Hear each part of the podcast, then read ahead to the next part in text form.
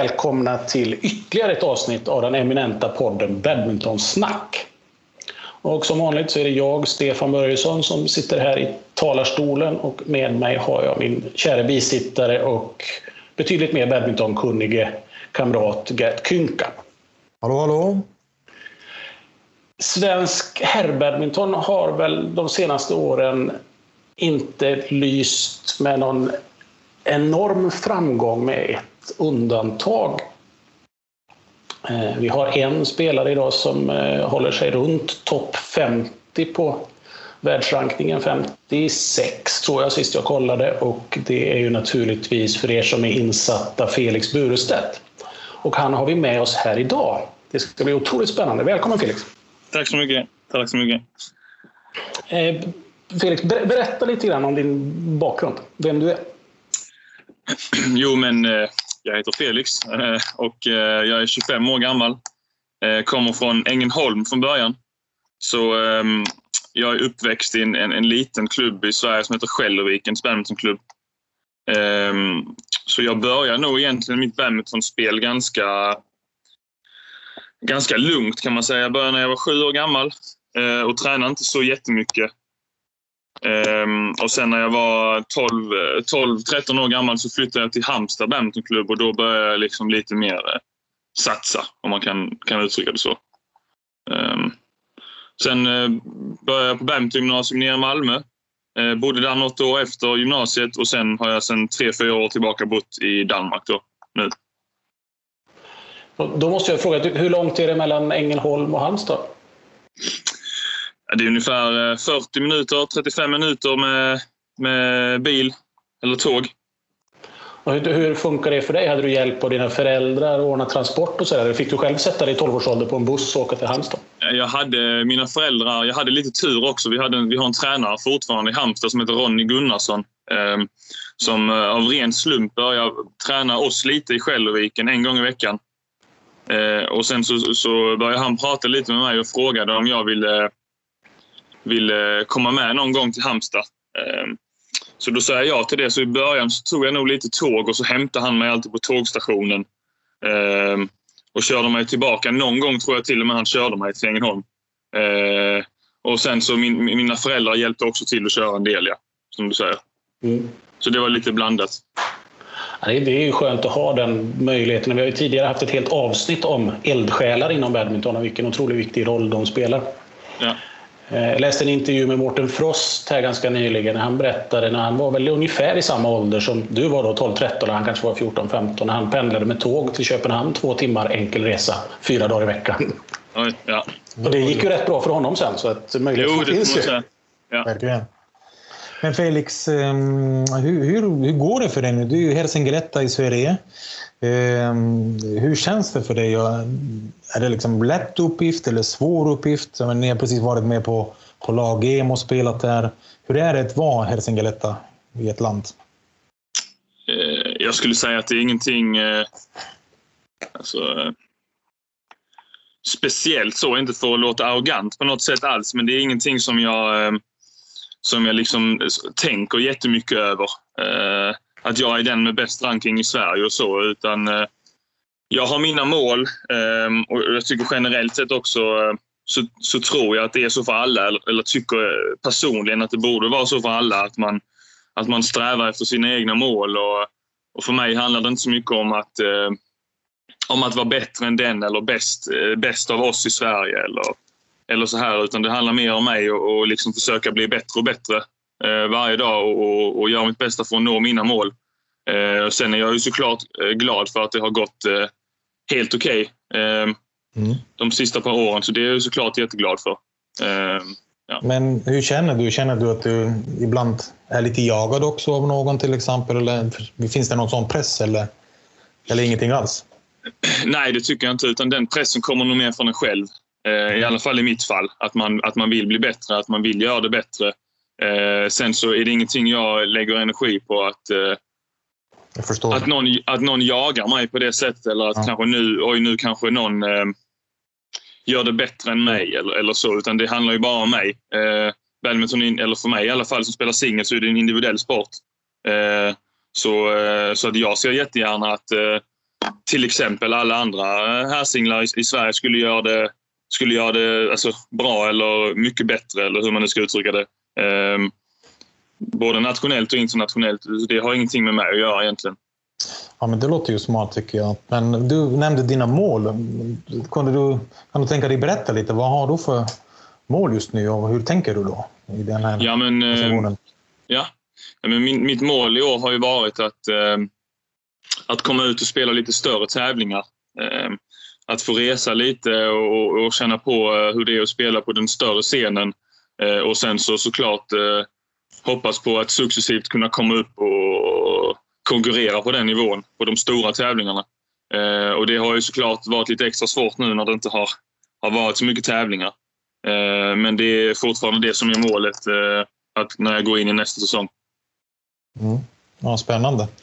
Eh, men du, berätta lite. Du, du har ju bott i Danmark några år eh, och det är där du tränar. Eh, hur har den tiden varit för dig Eh, som spelare?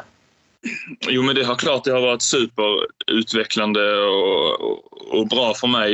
Ehm, jag var också jättetrivdes bra i Malmö. Ehm, men det som slog mig mest när jag kom hit var ehm, alltså professionalismen runt omkring allting. jag fick ju också möjligheten att, att kunna bo och spela här gratis, eh, vilket gjorde ganska mycket. Jag, jag, jag kämpade lite med att vara eh, tränare lite här och var runt om i Skåne innan eh, när jag bodde i Malmö för att få ihop det ekonomiskt. Eh, men när jag kom till Danmark så var det första gången som jag liksom, eh, enbart kunde fokusera på min badminton. Eh, och, och, det i kombination med ett professionellt setup för mig tror jag gjorde mycket. Eh, också framförallt med jag hade en del eh, skade, skadeproblem när jag kom upp i senioråldern eh, jag var ute tror jag med mitt, med, med mitt knä, inte, inte något jätteallvarligt så, men jag tror jag hade en tre, fyra månader och en säsong som jag inte spelade och sen säsongen efter så hade jag motsvarande tre, fyra månader som jag inte spelade. Um, och sen jag kom till Danmark så har jag liksom fått lite mer eh, stabilitet uh, omkring det. Mm. Ja, det är väldigt intressant just med det här med professionalism. Vi har ju diskuterat det lite uh, som glada fans, eller hur Stefan? Just pratat om professionalism och och hur vi skulle kunna göra saker bättre i en klubb. Men, men hur, för dig som spelare, vad, vad innebär det här professionalism och hur ser din träningsmiljö ut där i Danmark? Då? Liksom, ja. vad, vad är det som gör att det känns så proffsigt?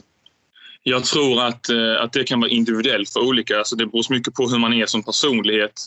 Um, vad man gillar att göra. Jag kan ju till exempel gilla, i alla fall framförallt under en träningsvecka, att, att, att bara fokusera på badminton. Um, så att när jag kommer hem efter träningen så kanske jag förbereder mig, eh, tänker igenom lite vad som har hänt på träningen, förbereder mig för nästa träning, tar det lugnt, äter något bra eh, och ser till att liksom gå i säng så att jag är redo för nästa träning. Eh, Medan andra kanske har en personlighet av att de har kanske lite mer behov av att träffa människor eller, eller, eller liksom göra annat än att bara spela badminton.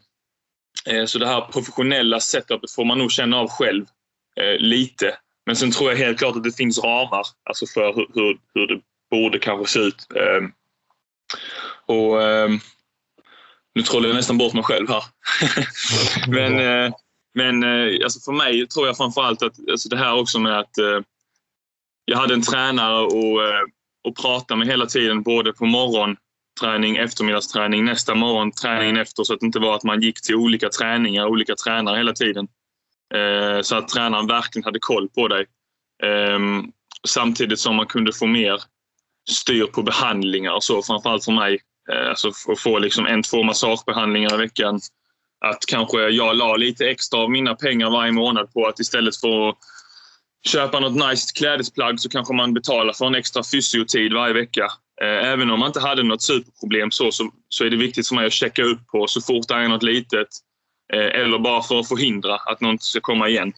Inte förebyggande? Eh, förebyggande, ja. För att det är väldigt påfrestande alltså med elitidrott på högsta nivå generellt sett, men också med badminton tror jag, som är en sån komplex, komplex sport. och, och, och belastar så mycket på kroppen rent fysiskt sett. Så att jag tror, ja, en liten kombination av de sakerna. Bra. Eh, du satsar ju naturligtvis mot OS. Hur, hur ser läget ut där nu? jo, men det har ju varit lite rörigt med det här nu, alltså nu med corona och de har fryst rankingen. Eh, och sen så, men så sa de ju att de poängen som man har tjänat ihop hittills inför OS, den stannar på en liksom road to, to Tokyo eh, qualification list. Så att rent, eh, rent rankingpoängmässigt nu så, så tror jag att jag ligger okej okay på det. Eh, men sen så får man ju såklart se hur det blir när tävlingarna öppnas upp igen. Hur mycket tävlingar kommer att få plats? Eh, så det blir ju viktigt att vara klar den perioden när den här listan liksom eh, kommer tillbaka igen. Eller eh, tävlingarna som kommer att komplettera den här Road to Olympics-listan eh, kommer igång igen. Ehm, så, men jag känner mig hyfsat komfortabel i att jag med min världsranking har en bra chans att kvalificera mig. Sen handlar det också om att SOK ska komma med en, eh, en uttagning. Liksom. Ja. Det, låter, det låter ju lovande. Vi, vi håller naturligtvis tummarna och önskar dig all lycka till i den resan. Det vore otroligt kul att se dig i Tokyo. Verkligen. Tack så mycket. Tack. Eh, vi har varit inne på corona lite grann redan. Hur har det varit för dig som spelare? Ehm, det är klart det har varit speciellt. Alltså det har ju varit helt klart den längsta träningsperioden man någonsin har haft eh, i hela sitt liv. Ehm, men eh, i början tyckte jag faktiskt det var helt okej. Okay. Jag, jag, visste att jag har en del saker att förbättra, alltså rent fysiskt bara. Om jag ska kunna konkurrera på högre nivå så måste jag bli fysiskt starkare. Så jag såg det i början bara som en möjlighet att, eh, att verkligen träna träna hårt igenom och, och inte ha någonting att liksom toppa inför. Um, så det har egentligen varit helt okej. Okay. Sen så tror jag nog, desto längre och längre det har gått, så har man blivit såklart mer och mer sugen på att spela tävlingar. Uh, och sen har det kommit någon tävling här, någon där. Uh, och sen har det varit uh, lite tungt för att erkänna att liksom spelat en tävling eh, och sen så vet man att okay, nästa chans jag har att spela en tävling igen, det kommer kanske om om två, tre månader. Eller, eh, man vet inte riktigt hur det ser ut. Ehm, men det är bara att acceptera läget och, och liksom sätta mål för sig själv att eh, få det bästa ut av situationen. Det har ju pratats rätt mycket, framförallt i media de senaste veckorna nu när det här har dragit ut på tiden, om eh, de sociala problemen som kan uppstå med just den här distanseringen som vi är mer eller mindre tvingade till. Och så vidare. Tror, du, tror du idrotten har hjälpt till? För du har ju ändå regelbundet kunnat träffa träningskamrater och tränare och så vidare som inte alla kanske har haft möjlighet att göra. Jo, alltså helt klart. Jag vet inte hur det hade sett ut om jag inte hade spelat badminton till exempel och, och haft något jobb eller kanske till och med varit arbetslös. Så är det klart att då hade det varit ännu tråkigare. Jag är ändå eh, lyckligt lottad att jag har kunnat träna eh, så i stort sett hela coronaperioden och till och med fått spela lite lagmatcher och lite tävlingar. Så att eh, i det stora hela så ska man ju nog ändå vara nöjd med, om man ser hur det har varit i hela världen, hur man har haft det. Ja, men det, det låter ju positivt så. Då kan man väl konstatera att idrott i alla dess former är bra. Det är någonting vi gärna propagerar för här i, i badmintonsnack. Ja.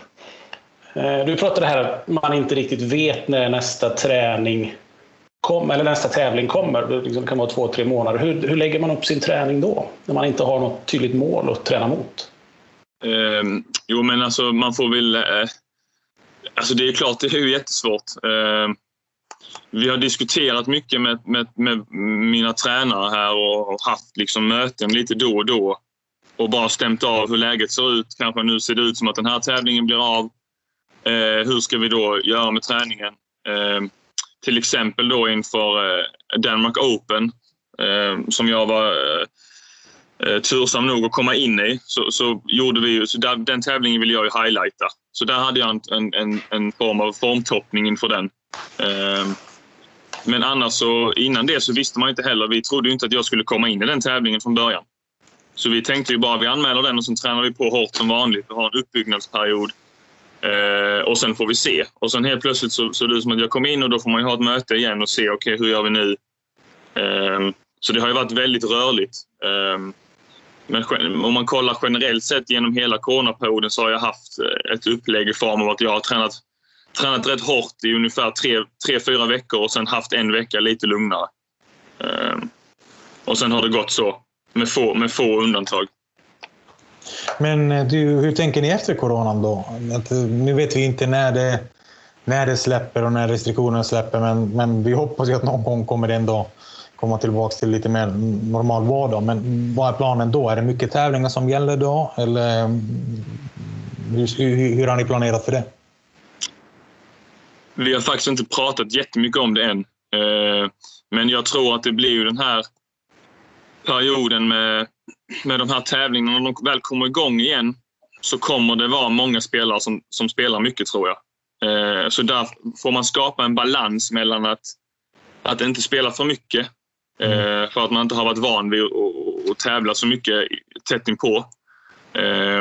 Men också hitta en balans med för att världsrankingen kommer frysas upp Eh, och det kommer komma nya poäng inför OS. Eh, så det är klart att inga spelare vill, vill liksom droppa 100 platser på en världsranking. Eh, och, och, inga, och många spelare kanske vill ja, kvalificera sig till OS eller vill behålla sin plats och så vidare. Så det kommer att vara många spelare som spelar mycket när det väl kommer igång igen. Det tror jag helt klart på. Mm. och sen får man hitta en balans med att man inte spelar hela tiden så att man förstör sin kropp. Alltså på köpet. Mm. Men eh, ni var ju, det var ju nyligen när, ni, när du var på en av tävlingarna, lag-EM, mm. med svenska laget. Och då fick ni i alla fall spela en tävling nu. Men eh, hur var det för dig? Och, men Sverige har ju, har ju rätt ungt lag. Eh, men vad, vad, hur var din roll i laget och hur gick det för er? Och vilka positiva saker tar du med från lagen? Ja, men jag tyckte att det var kul, alltså jättekul att, att åka och resa och, och med lag. så Det har man inte gjort på jättelänge nu. Så att det var klart det var jättekul. Sen så eh, får man nog ärligt säga att, att vi hade nog hoppats på att, att kunna slå Estland. Men det är sånt som händer. Eh, och sen så visste vi från början att England blev väldigt tuffa. Alltså de är väl sidad nummer två i hela tävlingen. Eh, så att den visste vi att den skulle vara, den skulle vara svår den matchen. Eh, men jag tycker att det var positivt så sätt att, eh, som du sa, vi har ett ungt lag. Och det är inte, vi har, jag tror inte vi har rest ihop, alla vi innan den gruppen. Så det var kul att se att gruppen funkar bra ihop och att vi liksom fick några bra lagmatcher tillsammans. Mm. Vi har ju sett dig lite oftare här i Uppsala det senaste halvåret, året, i alla fall sedan Oliver tog över som eh, förbundskapten. Eh, hur har det varit? Kommer vi, kommer vi se mer av dig i framtiden? Ja, men det har väl också varit jättekul såklart. Alltså, eh, förra säsongen var jag också uppe lite då och då. Ehm, och, och det tror jag helt säkert jag kommer att vara uppe lite då och då nu också när man tittar fram på, på nästa säsong. Ehm, så att, ehm, men sen tycker jag också såklart att det är kul, som vi snackade om innan, att det är många unga spelare som kommer med. Det är också positivt att det är, att det är många som, som kommer på de här träffarna. Ehm, så att, eh, så att jag ser det som positivt också, det hela. Och du spelar officiellt idag, även om det kanske inte är så mycket spel, men du spelar i danska ligan och du spelar i tyska ligan. Ja. Eh, och har, har, spelat i Sverige tidigare. Vad var är det roligaste att spela?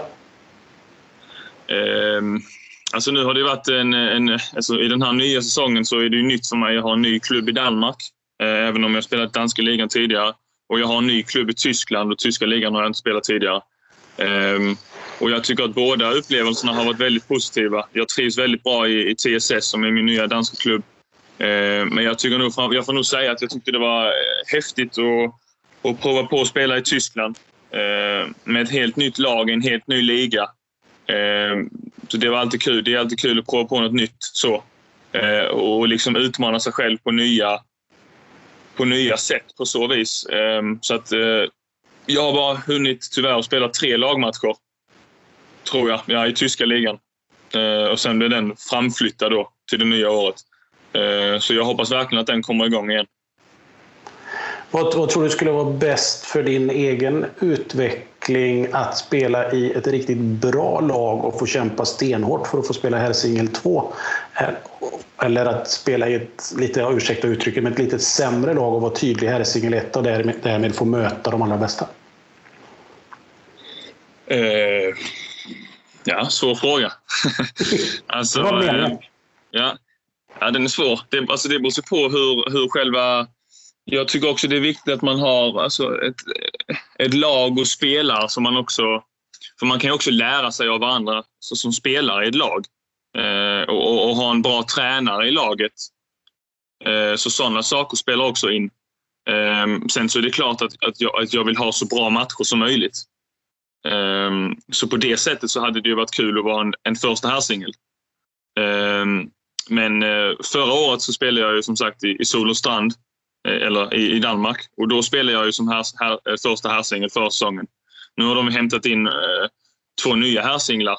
Eh, men så där kan man ju se den liksom skildringen. Nu spelar jag ju andra herrsingel i TSS då. Eh, och just nu så tycker jag att eh, det avtalet jag har med TSS, eh, den dealen vi har, som, som det ser ut där, så är, jag, så är jag mer nöjd med att spela i TSS. Okay. För jag tycker det, det, det passar mig bättre. Det sättet som jag passar in i deras lag.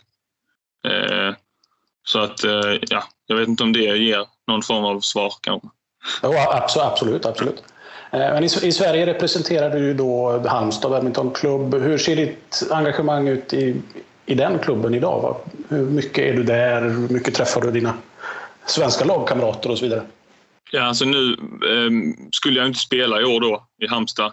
Meningen var väl ändå att jag skulle, att jag skulle resa lite dit ibland och och liksom kanske vara med och coacha lite. Eller när vi har någon lagträff och så. Um, så att, eh, det har ju inte kunnat bli till någonting på grund av det här med corona. Då. Vi har haft problem med att liksom ta sig in över den danska gränsen och tillbaka. Och det har varit eh, isoleringsregler här för oss i Holbäck. Um, och det är nog också lite därför vi har sett eh, mycket färre danska spelare i den, i, i den svenska ligan i år. På grund av de här isoleringsreglerna, mm. karantänsreglerna. Så att jag har helt klart varit mindre involverad än vad jag hade hoppats på. Även om jag visste att jag inte skulle spela.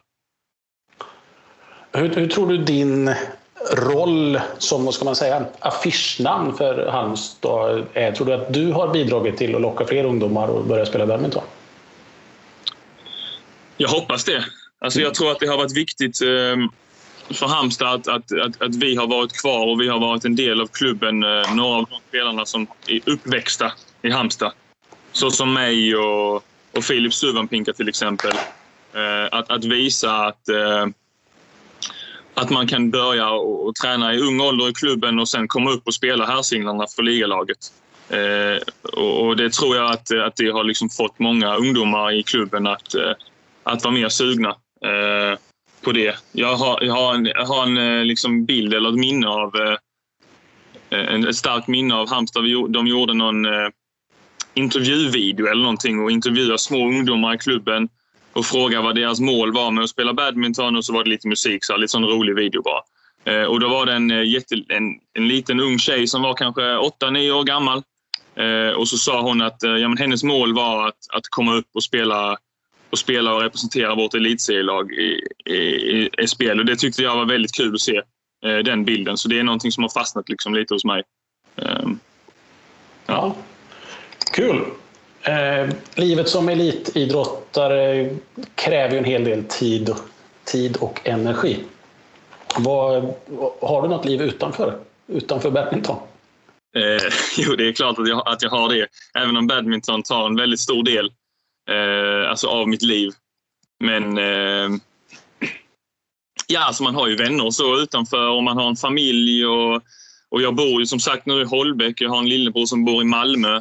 Eh, mina föräldrar bor eh, förvisso utomlands men vi har ett eh, familjehus uppe i Ängelholm fortfarande. Som vi träffas ibland, det är som jag åker till ibland med vänner och, träffar min lillebror och så här. Så att, så att det är klart att det finns, finns ju annat i livet än badminton men just nu så skulle jag ljuga om inte badminton var det som jag liksom gick runt och tänkte mest på. Nej. Vad, vad gör du för att koppla av från badminton då? Eh, jag gillar ibland de, på helger liksom, att bara kanske dra någonstans eller eh, ja, men kanske åka till Malmö eller åka till Köpenhamn eller också till Ängelholm i Sverige eller liksom komma bort lite från den här vardagen som, som jag har nu i Holbäck. Eh, som jag sa så gillar jag ju väldigt mycket under vardagar att, att bara vara och träna här. Jag har ett rum eh, 300-400 meter från hallen och gymmet. Att bara kunna gå hit och, och, och, träna och sen gå hem och slappna av och äta bra och göra mig redo och gå och träna igen. Eh, så att det är full fokus på det. Men sen ibland på helgen så är det skönt att bara liksom sticka väck någonstans och tänka på något annat för en, två dagar och sen komma tillbaka igen och så är det full fokus igen. Mm. Right. Det, det låter ju som det, det är ju rätt många puckar man ska få ihop eh, som badmintonspelare eller elitidrottsman. Men ehm, berätta lite, hur, hur äter du eller vad äter du och hur tänker du med kost? Man har ju bara hört att, att alla elitidrottspersoner är väldigt noga med det och Sen finns det säkert väldigt många olika dieter man kan vara på, men har du något sånt speciellt eller, eller några tips till lyssnare? Vad man ska alltså, tänka på? Mitt, eh, om jag ska ha något tips så, så tror jag helt klart det är att, att lägga vikt på kosten. Alltså, man, man snackar ju mycket om att, om att, eh, om att man kanske inte ska... Du vet att man ska, man ska äta allt eh, varierat och Ja. Och man ska inte kanske ta för mycket kosttillskott och sånt här. Det är klart att man ska passa sig jättemycket men jag skulle vilja våga säga att det, att det är jätteviktigt att, att ta tillvara på kosten. Eh, verkligen, framförallt som e-, elitidrottsövare. Eh, och sen hur man gör det är individuellt. Eh, för hur mig har jag, jag har... Förlåt, vad sa du? Hur tänker du? Eller vad, hur ser ja, din vanlig dag ut? Vad äter du? Ja, för mig så jag har ju väldigt hög energiomsättning alltså, eh, som person. Eh, och, eh, så att jag har ju fått lägga en plan då. Till exempel nu under corona så har jag lagt en plan eh, och snackat med en dietist eh, och, och tänkte nu har jag liksom tid på att träna hårt igenom. Jag ska gymma mycket, ta på lite muskler och så, och så får man lägga en plan. Eh, så då har man mätt hur mycket kalorier man gör av med, hur mycket man ska få i sig. Eh, och jag tror jag äter omkring eh, 4 000 kalorier i alla fall eh, på en dag. Det är som jag. Eh, fast fast jag får inte lika mycket kanske.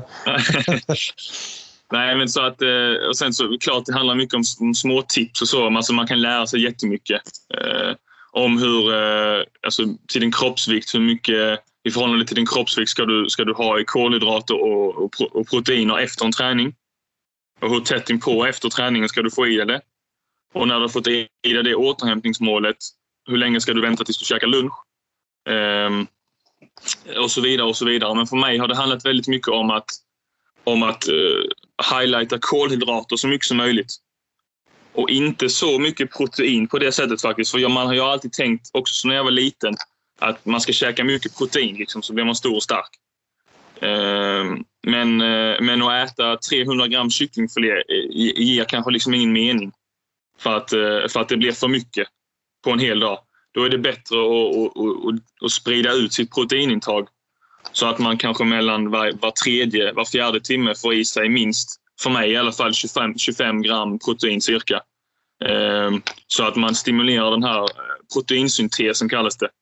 Ehm, Spännande. Ehm, så, att, så att det är någonting jag hade velat veta när jag var yngre i alla fall. Att inte bara käka mycket protein till lunch och sen vänta med att käka protein igen helt i kvällen. Utan eh, då, det, det, det är ingenting som är liksom, Det är bättre att fylla på lite var, var tredje, var fjärde timme hela tiden och så dela, dela upp det lite mer. Ja, precis. Ja, det, det är ju hur ni tänker om eh, mat och kost som elitidrottare är ju väldigt annorlunda från hur de flesta av oss vanliga dödliga tänker. Jag vet Gunde Svan fick frågan eh, på radio för en herrans massa år sedan om han hade något tips hur man skulle äta för att gå ner i vikt. Och hans tydliga svar på det var ungefär samma som du sa. Mitt stora problem är att få i mig 6000 kalorier om dagen så jag orkar träna. Så att det är väldigt olika infallsvinklar, så det är intressant att höra. Ja. Jag har varit inne på fysio. du sa att du lägger hellre pengar på en sjukgymnast än en ny skjorta. Du har tagit träning, kost. Eh, hur ser du på mental träning?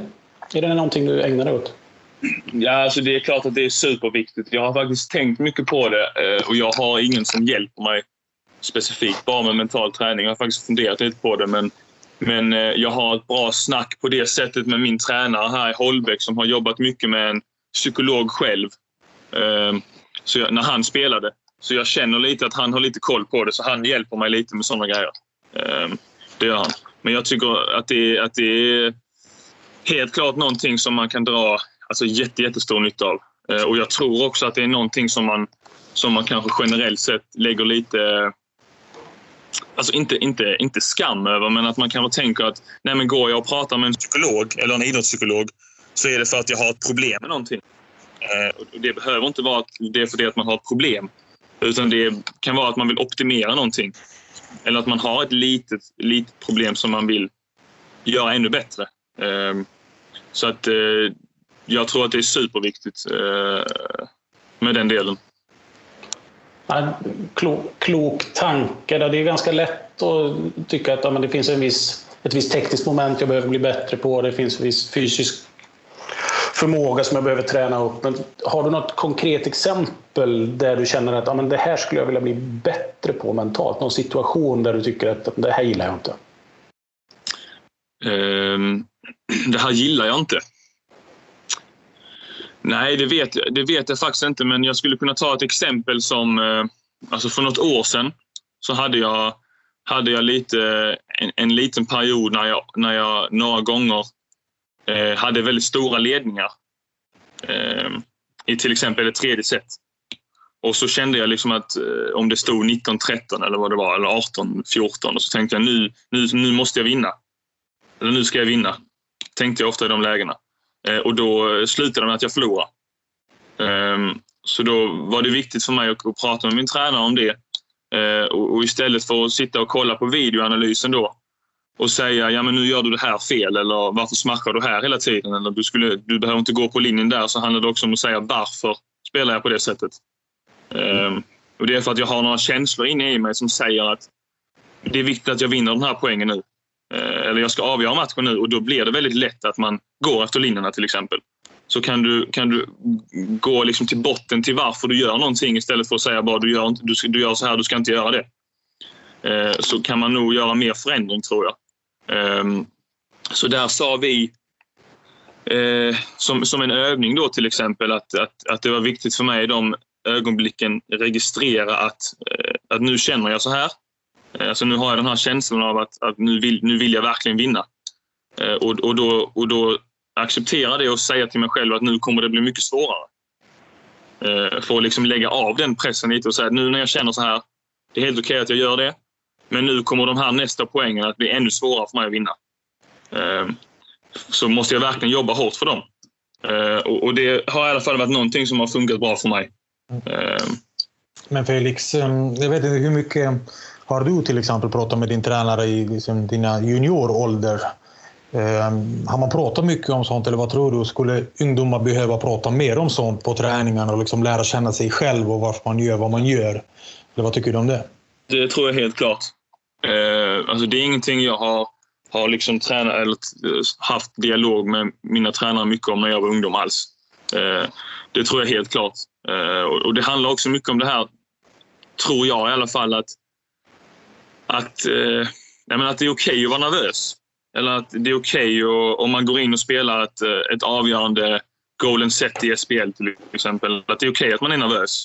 Eh, och det är okej okay att man liksom bara nästan någon gång kanske alltså skiter på sig eller vad man ska säga liksom, och helt spelar jättedåligt och förlorar. Det är helt okej okay, för då lär man sig av det. Eh, så, att det. så att det är en känsla som man inte ska undvika hela tiden. Utan att det faktiskt är någonting som kan vara bra att uppleva för att då vet man hur man ska hantera det nästa gång. Eh, och sådana grejer upplever man ju också när man var när man var liten i ungdom såklart. Alltså jag kommer ihåg när jag började, som jag sa, jag började spela lite på allvar lite senare. Eh, jag tror jag var, jag spelade min första Danish Junior Cup som, som andra års U15.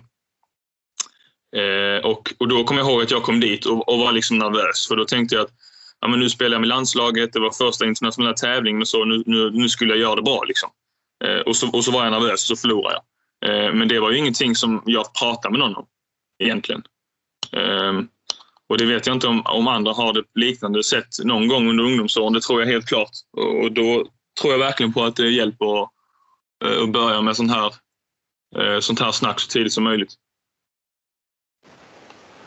Tack för det. det är, eh, att det är viktigt tror jag de flesta är överens om. På elitnivå. Men jag tror också att dina tankar och ditt exempel skulle vara jättenyttigt för oss som glada amatörer. Det är inte alltid på grund av dålig teknik eller trötta ben som gör att man förlorar. Det kan lika gärna, vara, det kan lika gärna sitta i huvudet. Så tack för det. Eh, badminton är ju i alla fall i Sverige en relativt liten sport. Eh, och det krig om sponsorer och finansiering och så vidare. Hur, hur ser du på det? Hur är det liksom rent ekonomiskt att vara badmintonspelare på heltid? Det är klart att det är tufft. Alltså, eh, helt klart. Det är tufft. Alltså, man måste... Man måste kämpa lite. Liksom. Så är det väl för många andra också som, som vill, någonting, alltså vill någonting med, med elitidrott. Eh, det är inte alltid lätt och i vissa sporter är det, är det svårare och i vissa sporter är det lättare. Ehm, och eh, det är klart att badminton är inte den största sporten här i Sverige och inte i Europa heller. Eh, men, men som, som det är också viktigt tror jag att komma ihåg att som alla andra sporter kommer du bara upp. Och det varierar såklart från sport till, eh, idrott till idrott men kommer du bara upp på en bra nivå så finns det pengar. Eh, och det finns mer pengar i badminton nu än vad det gjorde för, för, för, för några år sedan. Så på det sättet så är det positivt. Mm. Ja, du, du verkar ha lite koll. Är ekonomi och den här biten är det något du är intresserad av? Nej, inte supermycket. har, har, har du någon som hjälper dig? Jag menar, titta, tennisstjärnor och så här har väl fyra financial managers som sköter om deras ekonomi? Nej, riktigt där, så högt upp är jag inte än, tyvärr. Vad, har, du, har du någon koll på vad, vad kostar en säsong för någon på din nivå? Räkna in träning, tävling, utrustning och återhämtning och sådär. Det beror på vilka tävlingar man spelar, men om man tänker mestadels tävlingar runt om i Europa så kanske man får tänka en, cirka 5 000 eller någonting kanske på en tävling eh, som inte är alltför långt borta. Eh, så spelar man eh, Alltså man kan ju klara sig på inte... Så när jag var första år som seniorspelare så hade jag kanske en budget på en, eh, på en 50-60 000 liksom. Och då såklart, då spelar jag ju mest tävlingar runt om i Europa och jag spelar inte lika mycket tävlingar som jag gjorde nu. Sen. Eh, men när man, när man börjar spela mer tävlingar och börjar resa längre så är det klart att det, att det går upp därifrån. Men vill man spela ja, runt 10 tävlingar och inte resa för långt och, runt om i Europa så, så tror jag att man klarar sig på 50 50-60 000 till, tävling, till tävlingar. Men allt annat då, om du räknar in um, ja, träning och det, det, går ju en del mat när man är utomlands till exempel. Man, måste, ja. man har inte sin egen kök med sig, man måste köpa mat. Och vad ja. kostar um, hela, hela kalaset om man säger så? Ja, nu, eh, det, blir, alltså det blir ju såklart... Nu har jag inte räknat på det exakt, men... Alltså det blir ju en del. Alltså om man tänker hyra och så också till exempel. Mm. Så måste man... Jag tror att alltså, som mitt, mitt, mina första år som senior så så var jag ju badmintontränare och sånt och jag tjänade liksom inte mycket så som tränare men jag hade kanske en 90 000 ish eller någonting som jag tjänade på ett år som, som badmintontränare. Ja. Plus de här eh, 50-60 000 från, från min klubb. Eh, och sen så kanske lite mer. Eh, och och det, runt det, någonting klarar jag mig på. Får du någon stöd från SOK just nu? Just nu får jag det, ja. Mm. Och det är säkert bra stöd. Men hur är det för, med sponsorer för dig? Kanske har racketkontrakt och några personliga företag som stöttar dig, eller hur ser det ut där? Nej, jag har bara eh, Yonex. Jag är sponsrad av Yonex. Ja. Så de får jag utrustning av. Eh, och sen så har jag ingen eh, sponsor så faktiskt utöver det. Utan, eh, så det är klart det här SOK-stödet gör jättemycket för mig. Eh, och sen har jag mina klubbar. Jag har inga personliga sponsorer. Så jag blir lite sponsrad av eh, mina föräldrar som äger ett hotell på Mallorca. Hotell Migian heter det. Okay. eh, så att de hjälper mig lite, men utöver det så har jag inga företag så, som hjälper mig. Mm. Men hur fick du där stödet från föräldrar? Du säger du har ju den och vissa har ju det, alla kanske inte har det, men hur avgörande är det om man nu vill komma till en nivå, en nivå där du är? Eh, vad tror du om det? Ehm, jag tror faktiskt inte att, att, eh, att, man, att, att om man har liksom om man har 200 000 i en eh, årlig budget eller 100 000 eller 150 000 eller vad det nu är. Alltså jag tror att man ska klara sig om man ska ha råd till att åka ut och spela tävlingar internationellt. För det måste man göra. Eh, man måste vänja sig vid det och man måste spela många tävlingar internationellt. Eh, och också om man vill få upp sin världsranking lite mer. Så det är väldigt svårt just nu. Alltså det är de här tre kvalmatcherna i, i tävlingen internationellt. Det är inte helt lätt utan det är liksom en, en, en, en gräns man måste komma förbi lite. innan man kan komma in i huvudtävlingen och, och acceptera att det kanske först då, för vissa i alla fall, för många i alla fall, som man kan börja göra det lite bättre. Um, men jag tror inte att det är superviktigt att ha att ha... Uh, alltså så länge man klarar sig, så länge man kan åka och spela på tävlingar så tror jag att, att det är nog. Det är det viktigaste, ja. Ja, det, att det är det viktigaste. Sen så är det klart, det är också olika från person till person. Vill man ha några tusen lappar extra på kontot i buffert, det måste man kanske ha. Liksom. Eh, men jag har ju, och så när jag blev för senior så också, som jag sa innan, så, så var det några gånger jag liksom var tvungen att kanske snacka med mamma och pappa. Eh, någon gång har jag till och med fått snacka med min lillebror. Eh, han, jobbar, han jobbar fulltid på Trygg Hansa, så han tjänar mycket mer pengar än vad jag gjorde. Eh, och liksom, eh, du sa jag måste låna någon tusenlapp den här månaden, är det okej? Okay? Och det är klart, det kanske inte alla kan göra heller, men jag har, jag har haft den turen att jag kunde göra det. Så då fick jag låna någon tusenlapp och sen när man har pengar så får man ge tillbaka det. Ja, så jag tror på det. Så länge man klarar sig så, så klarar man sig. Liksom. Ja, vi får väl hoppas att du fortare än kvickt tar dig in på topp 20 och kan betala tillbaka de här tusenlapparna till din lillebror. Ja, ja lillebror, nu är det lillebror som lånar lite av mig. Nu pluggar han så att nu är han okay. omvänt. Ja. Nu är det ju snart jul och när det är jul så skriver man naturligtvis önskelistor. Och du ska få skriva eller prata en önskelista. Om du fick önska tre saker för att utvecklas som badmintonspelare, vad skulle det vara? Eh, jag skulle önska mer, eh, alltså mig själv, så jag skulle önska mer fysisk styrka, så det får jag jobba på. Eh, mer mental styrka också, så vi också jobbar på. Eh, och sen så tror jag också att, alltså, om man snackar alltså, möjligheter så, så tycker jag faktiskt att, att jag har bra möjligheter just nu. Eh, att, att, att, att utvecklas. Och sen såklart sparring eh, är också viktigt. Så jag, jag hade önskat mig lite mer sparring eh, och så de här två individuella målsättningarna. Okej. Okay. Eh, om du får göra tre önskningar till, men inte för egen del utan för utvecklingen av svensk badminton, vad skulle det vara? Det hänger kanske lite ihop, men jag hade önskat mig att, att, att badminton fick mer, eh, mer eh, vad säger man, uppskattning eller mer... Eh, alltså hur uttrycker man sig? Alltså C-tid, så i TV. Alltså mer mm. uppskattning eller... Ja. Uppmärksamhet. Uppmärksamhet, precis. Uppmärksamhet. och att, och att, fler, att fler börjar spela. Att vi fick fler utövare i landet och att, att vi också fick lite mer framgång. Så det hänger, hänger ihop lite kanske. Men, ja. Mm.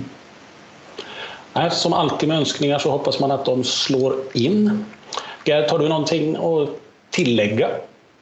Nej, jag vill bara önska dig lycka till Felix. Eh, jag hoppas verkligen att dina, dina mål, eh, att du kommer dit och, att du är med på OS. Det vore jättekul om vi kunde heja på dig. annars tänkte jag mest eh, egentligen önska god jul och gott nytt år och hoppas du får äta lite god julmat också. Ja, tack så mycket. Detsamma. Mm. Vi ska... Ja.